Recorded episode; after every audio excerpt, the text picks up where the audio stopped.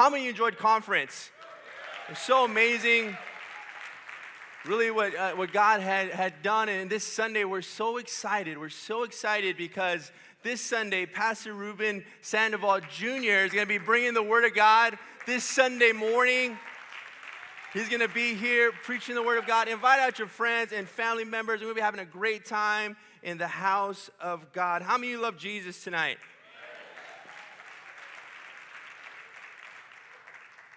My journey, the journey, your journey, every single one of us here today, we're on a journey. And there's those times in our life where we don't know how we're going to make it, but God always sees us through. There's those times when things are going really good and things look really great, and you know, we enjoy those times of the journey, but the journey that you and I are on, it's so awesome because the reality is this is that God is the author, not only the author, but also the finisher of our story. Um, the book of Hebrews, chapter 12, verses 1 through 2, the Bible says these words. I'm going to be uh, continuing our series, The Journey, talking about how every one of us has a testimony verse 1, the Bible says this it says, Therefore, since we're surrounded by such a great cloud of witnesses, let us throw off everything that hinders us and the sin that so easily entangles us, and let us run with perseverance the race marked out for us. Verse number 2, fixing our eyes on Jesus, the pioneer and perfecter of our faith, for the joy set before him, he endured the cross, scorning its shame, and has sat down at the right hand of the throne of God. Why don't we go ahead and pray this evening? Lord, we thank you for your grace. We thank you for everything that you're doing inside of our life. I pray tonight, Lord, that wherever uh, we're at tonight in our journey, that we'll always know, God, that we have a gift of our testimony. I pray tonight, Lord, that you would strengthen lives, you strengthen hearts. Lord, I pray that I would decrease and that you would increase. Lord, we bind every distraction, we bind every strategy of the enemy, Lord God, that will try to hinder us, God, from worshiping you, Lord, from, Lord God, tuning into your word tonight, Lord. We pray tonight, Lord, that tonight will be a night of encouragement, God. Tonight will be a night, Lord, where your name is uplifted and that your name is exalted, Lord. We pray tonight, Lord God, that we don't leave this place the same way, Lord, but we would walk out, God, refreshed and edified, God, as we look at your word, God. We'll be sure to give you all the glory all the honor and all the praise, and all of God's people said, Amen. One of the things that I hate is jury duty. Have any of you ever been there? You know, where you're there and you're just trying to get out and you're saying, you know, all kinds of things so you can get out, but sometimes the judge and the attorneys, what do they do? They keep you there because you look like a perfect, ideal juror.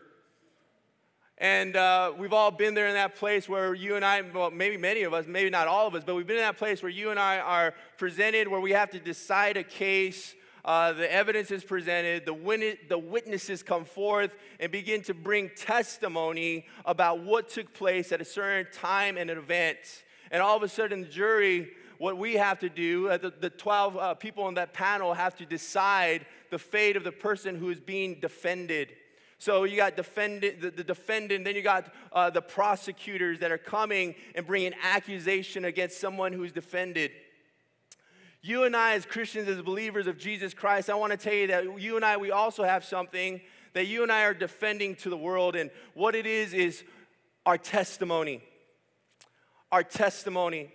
Uh, whether you believe it or not, uh, the world is the courtroom, uh, the devil is the prosecutor. And Jesus is our defense attorney, our advocate that comes in our defense. And you and I, as believers of Jesus Christ, we're witnesses to the things that God has done in our life. How many of us, God has done amazing things inside of our life?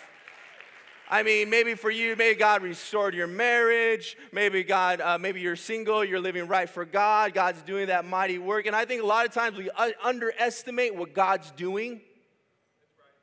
And then I think a lot of times we can even forget what God has done. And we constantly got to be reminded of His goodness, of His grace over our life, of what He's taken place, what has taken place in our life. We can never forget what God has done inside of our life. And when you and I remember what God has done, we remember the testimony of what we know is true and that you and I, to the world, to the world, guess what, church? We're the evidence that Jesus not only died, but resurrected. That he not only died, but you and I are evidence. I want you to turn to your neighbor and say, You're evidence. Your testimony is evidence that God is doing something great inside of our life. And you and I, when was the last time you shared your testimony? You might say, Pastor Danny, I don't have a testimony. The title of tonight's sermon, Take It Home with You. Every single one of us has a testimony. Every single one of us has a testimony that you and I can bring to the world to bring honor and glory to Jesus Christ. The Bible says in Mark chapter 5, verse 19, Jesus, said something to uh, the man, the, the Gadarene, who was demon possessed, and he said something very awesome. I think a lot of times we overthink our testimony. It needs to be embellished or it needs to sound really cool. But you know, the reality is this is that God just wants us to speak the truth of what He's done. The Bible says that Jesus said to him, No, go home to your family and tell them everything that the Lord has done for you and how merciful He has been to you. He says, No, go home to your family and tell them everything the Lord has done for you and how merciful He has been to you. You know, one of the greatest form of apologetics today is what God has done inside of our life, our testimony. Um, that you and I, we can come to the world and begin to tell them about how good and how gracious and how merciful God has been in our life. And that's the greatest form of evidence, and that you and I could de- defend the faith and give an answer to those who come to us and tell us, you know what, I don't know if what you're saying is true. The Bible says this in 1 Peter chapter 3, verse 15. It says, But sanctify the Lord in your hearts and always be ready. Everyone say, always be ready to give a defense to anyone who asks you for the reason for your hope that is in you with meekness and fear. You and I, we always have to be ready to give an answer to those who ask us of what's the reason you have hope? What's the reason why you're so excited? And you and I present the gospel. We present our testimony with meekness and fear, knowing that what? Knowing that this might be the last opportunity that that person has to hear the gospel of Jesus Christ. In 1993, 89% of Christians who had shared their faith, they agreed that it was the responsibility of every Christian. How many of you think that's true, that you and I should share our faith? You and I should share our testimony with somebody else? Many of us think that. That you and I should. We, we all should. We all should share our faith. And for example, this Saturday, uh, they're going to be having an outreach uh, at the park. We've seen that right there. The young adults are opening up an outreach, but it's not only for young adults, it's for whoever wants to come to this outreach at the park. And that would be a great time for you to what? To share your story, to present testimony of what God's done inside of your life. And how many of us know that you and I, we want to be a part of corporate outreach? Whenever they have outreach here at the church,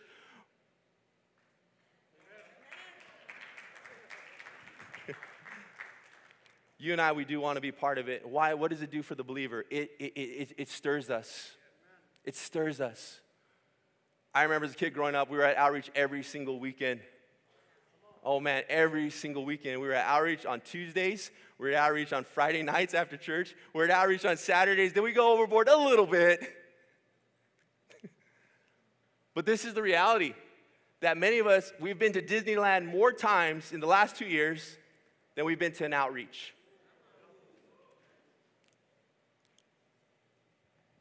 And if you and I want the lifeblood of the church flowing, it's found in evangelism, it's found in corporate outreach.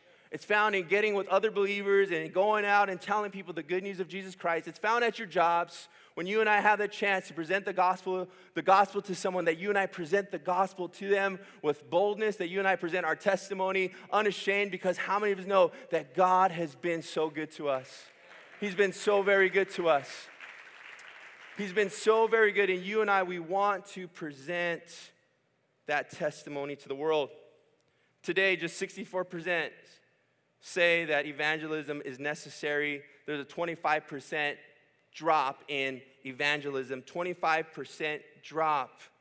Since 1993 to 2018, there's a 25% drop in those who think evangelism is critical, sharing your testimony is critical, sharing your story is critical.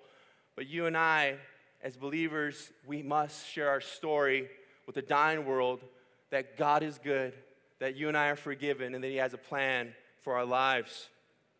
The first point tonight is the significance of your testimony. The significance of your testimony. One of the greatest testimonies ever given in the Word of God was given by Paul in the book of Acts, chapter 26.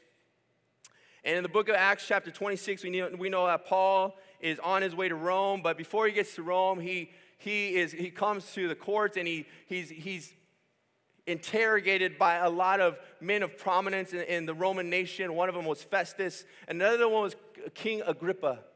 King Agrippa.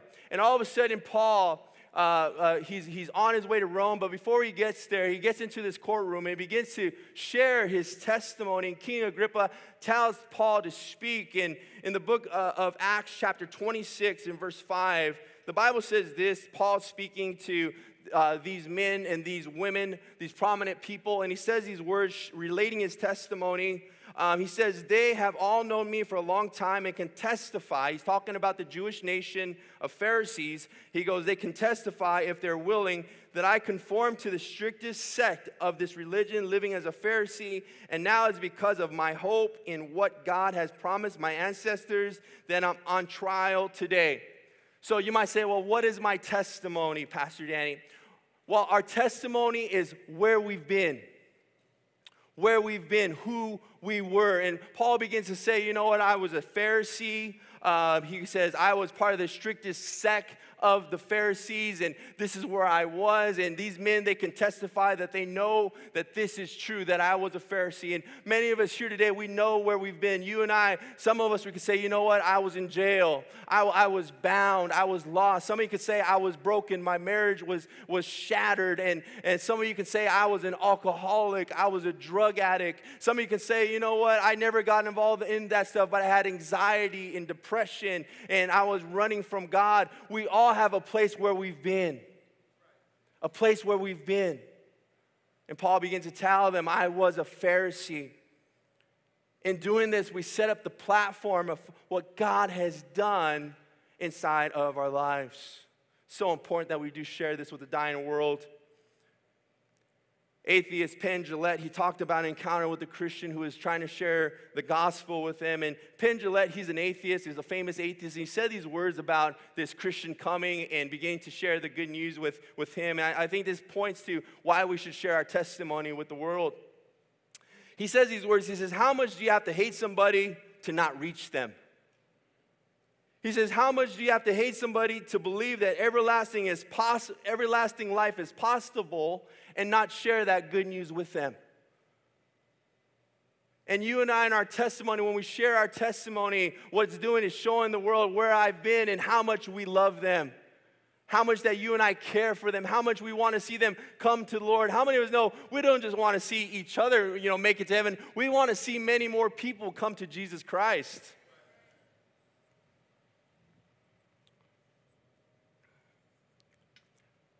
Verse 11, in this text, chapter 26, he says, Many a time I went from one synagogue to another to have them punished. He's talking about believers, Christians, the way.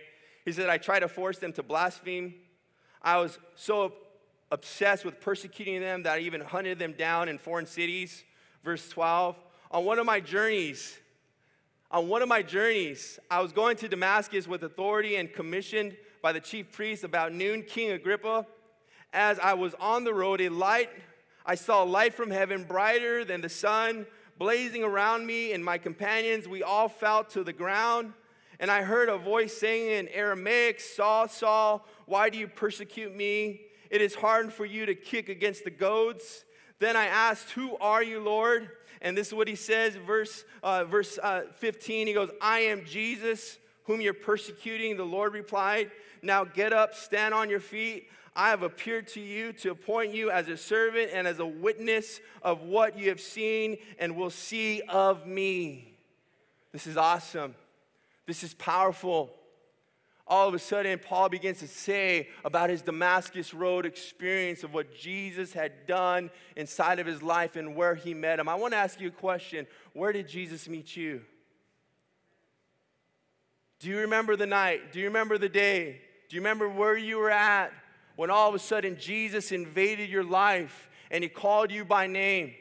He called you by name and said, he began to call out your name and he said, Start following me. He said, Stop pushing against the goads. Stop pushing. How many of you know what the goad represents? It represents a stick that has an iron tip on it. An iron tip that uh, animals, when they wouldn't want to listen, they'll get that goad and begin to prod it in the direction they needed to go. That's showing to you and I, we can never run from the call of God. Why? Because our life begins to get very uncomfortable. And what began to happen in Paul's life as he talks about this experience on this road to Damascus. But, uh, young man, young woman, uh, I want to ask you a question. Where's your Damascus Road experience? Who told you about Christ? Was it your parents? Was it your mom and dad? Was it an aunt, an uncle? Maybe you came in uh, to revival and all of a sudden God got your life. Maybe you're here today, you were in jail. Maybe you were in a hotel room crying out to the Lord and all of a sudden Jesus met your life. But I want to tell you one thing Paul says in his life, when that happened, his life was never the same. I know that is true in our life. When Jesus meets our life, you and I are never the same person. You and I are transformed by the power of God. You and I are a new creation in Christ. I'm surprised we're not a little bit more excited about that. You should be so excited tonight. You're saying, Pastor, I'm so excited. I'm taking you to In N Out Burger tonight, Pastor. And we're going to go out there and witness to those who are there. Amen. Why not? Um, God called him to be a witness. God has called you to be a witness. Turn to your neighbor say, You're a witness. Then ask him, Will you testify? You might say, Well, I don't really have a chance. Do you have a phone? Are you on Facebook? You can go live tonight, and all your friends will see you witness about what Jesus has done inside of your life. You don't even have to go to a street corner. You can go inside of your living room, hit the live button, and start telling what God has done in your life. God has been faithful. God has been good. God has been, God has been a good God. God has been there every single step of the way. You can begin to do that, bring glory and honor to Jesus Christ. I think we, can, we, we can't get comfortable. We can't be ashamed. We, we can't be timid. You and I have to be bold in our witness of what God has done. The world is bold. The world is, is very bold, and you and I, we want to be bold in our witness. Acts chapter 1, verse 8, Jesus said, When the Spirit comes upon you, you'll receive power and you'll be witnesses. You'll be witnesses of what He has done.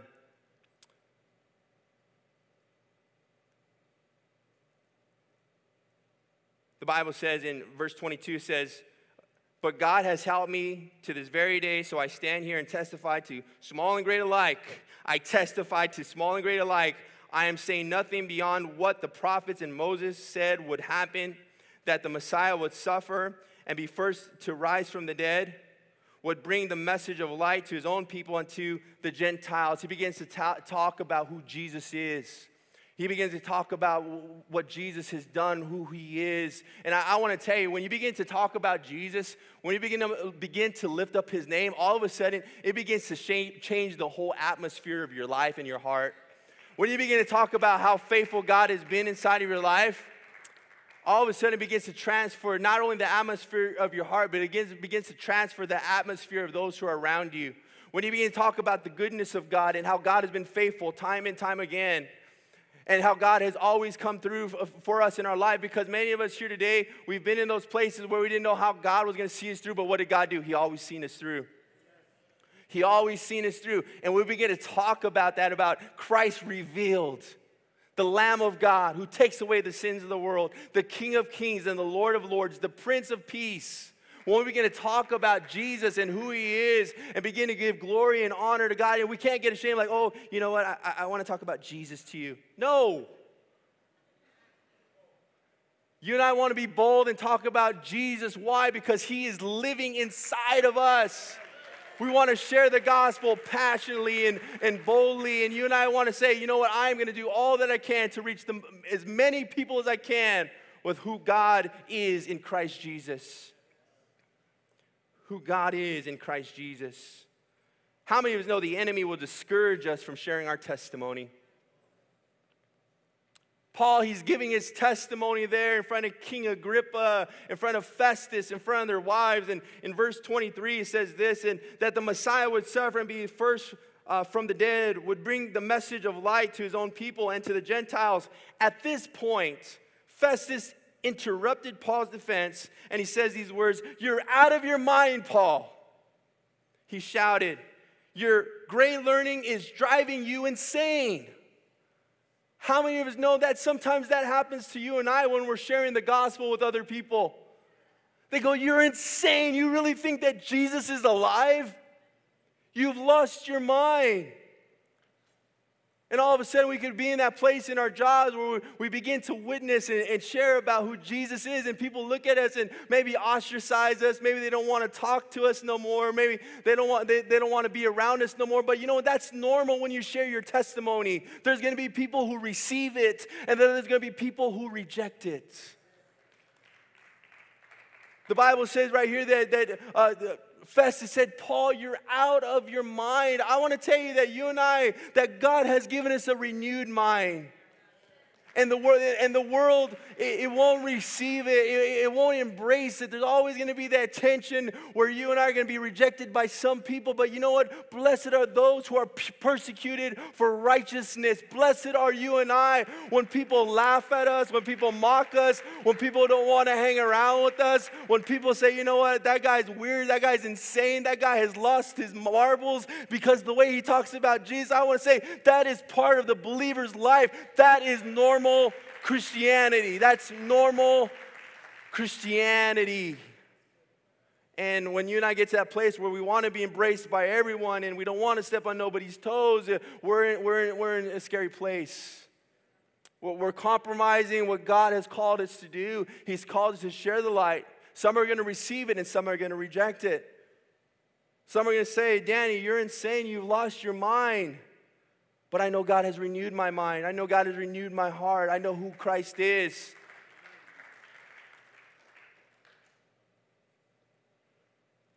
Another thing that happens is when you and I share our testimony, there are those who come very close to accepting the Lord, but don't. And I think that many times stops us from, from sharing the gospel. We, we, we, get, uh, we, get, we get scared. Why? Because we had this person who was really close to accepting Jesus, and then all of a sudden they, they, they turned away, they rejected the gospel. Verse 25, Paul says these words I'm not insane, most excellent Festus. Paul replied, What I'm saying is true and reasonable. The king is familiar with these things, and I can speak them freely to him. I'm convinced that none of this has escaped his notice because he has, uh, this has not been done in a corner. And look what Paul does to King Agrippa. He says, King Agrippa, do you believe the prophets? I know you do. Then Agrippa said to Paul, Do you think that in such a short time you can persuade me to be a Christian?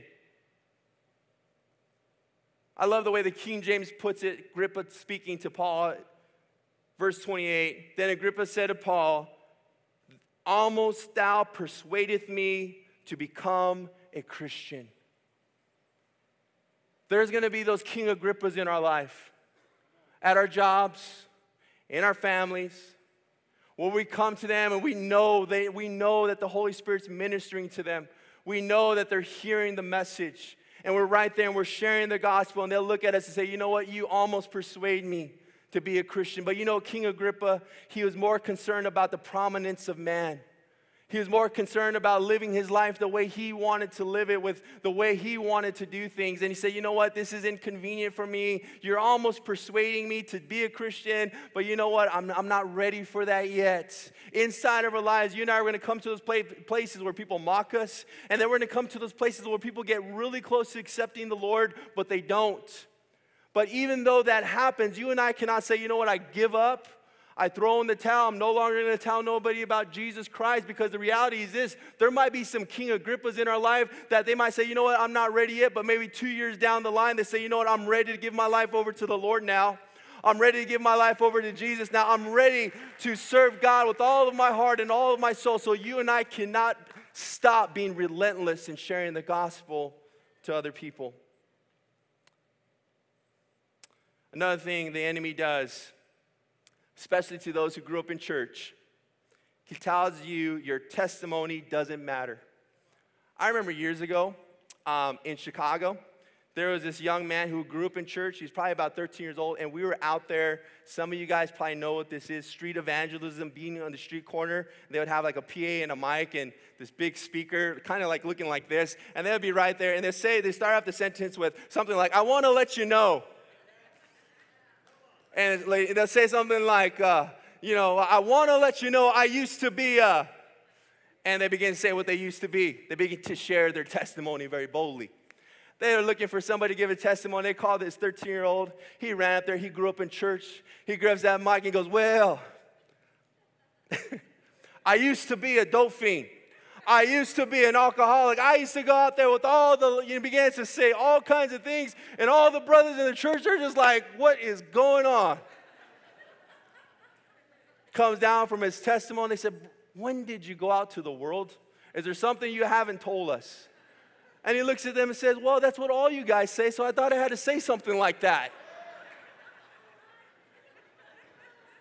Let me say this the most beautiful testimony there is is for those who stay in church and say, you know what, I'm never gonna go out to the world. I'm never gonna go out there. You don't, you, you don't have to backslide and go make yourself, you know, a, a testimony. You have a testimony today.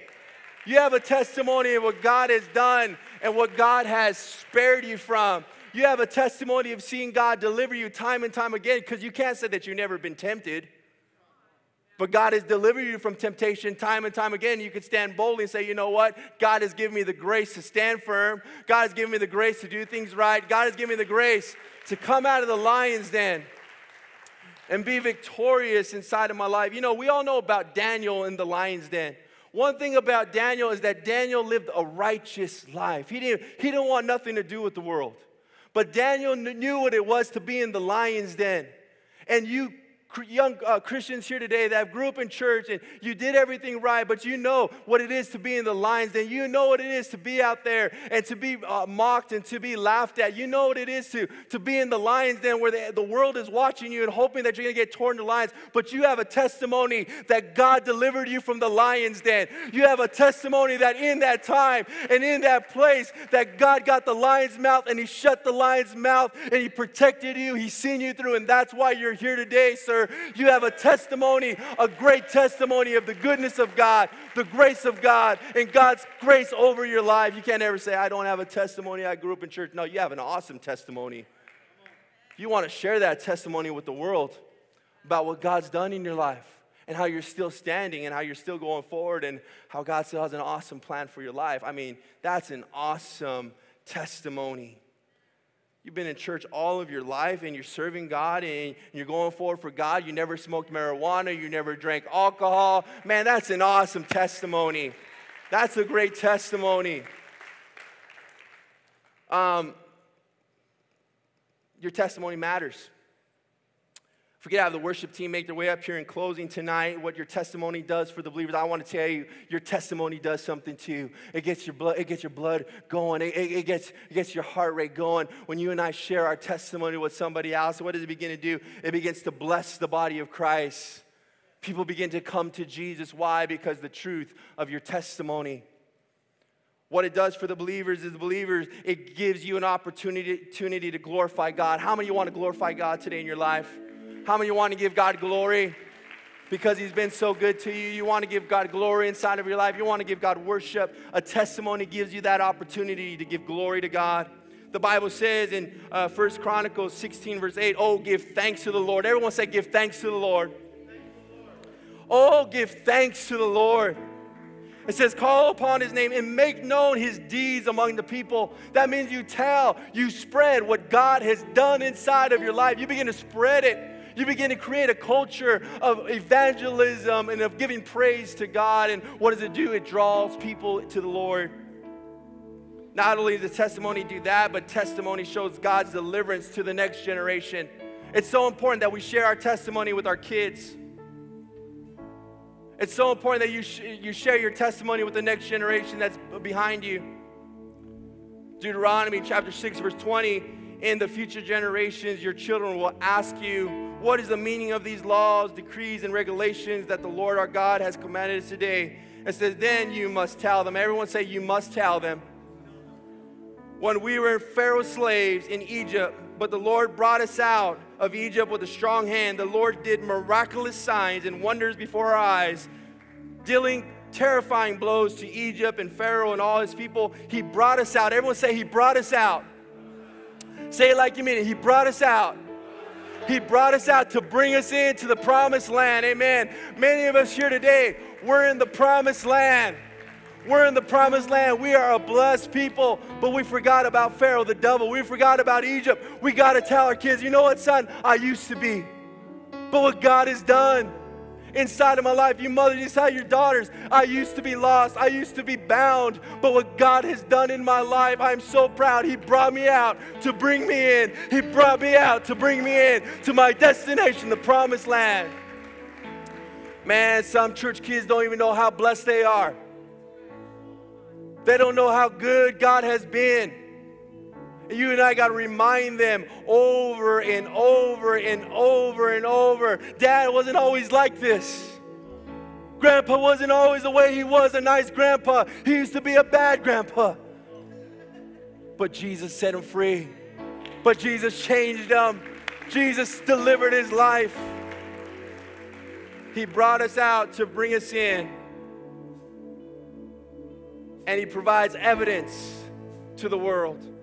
We ain't who we used to be. The Bible says in Titus chapter 3, verse 3 For we ourselves were once foolish, disobedient. That was you, that was me. We were once foolish, disobedient, led astray, slaves to various passions and pleasures, passing our days in malice and envy, hating, hated by others and hating one another.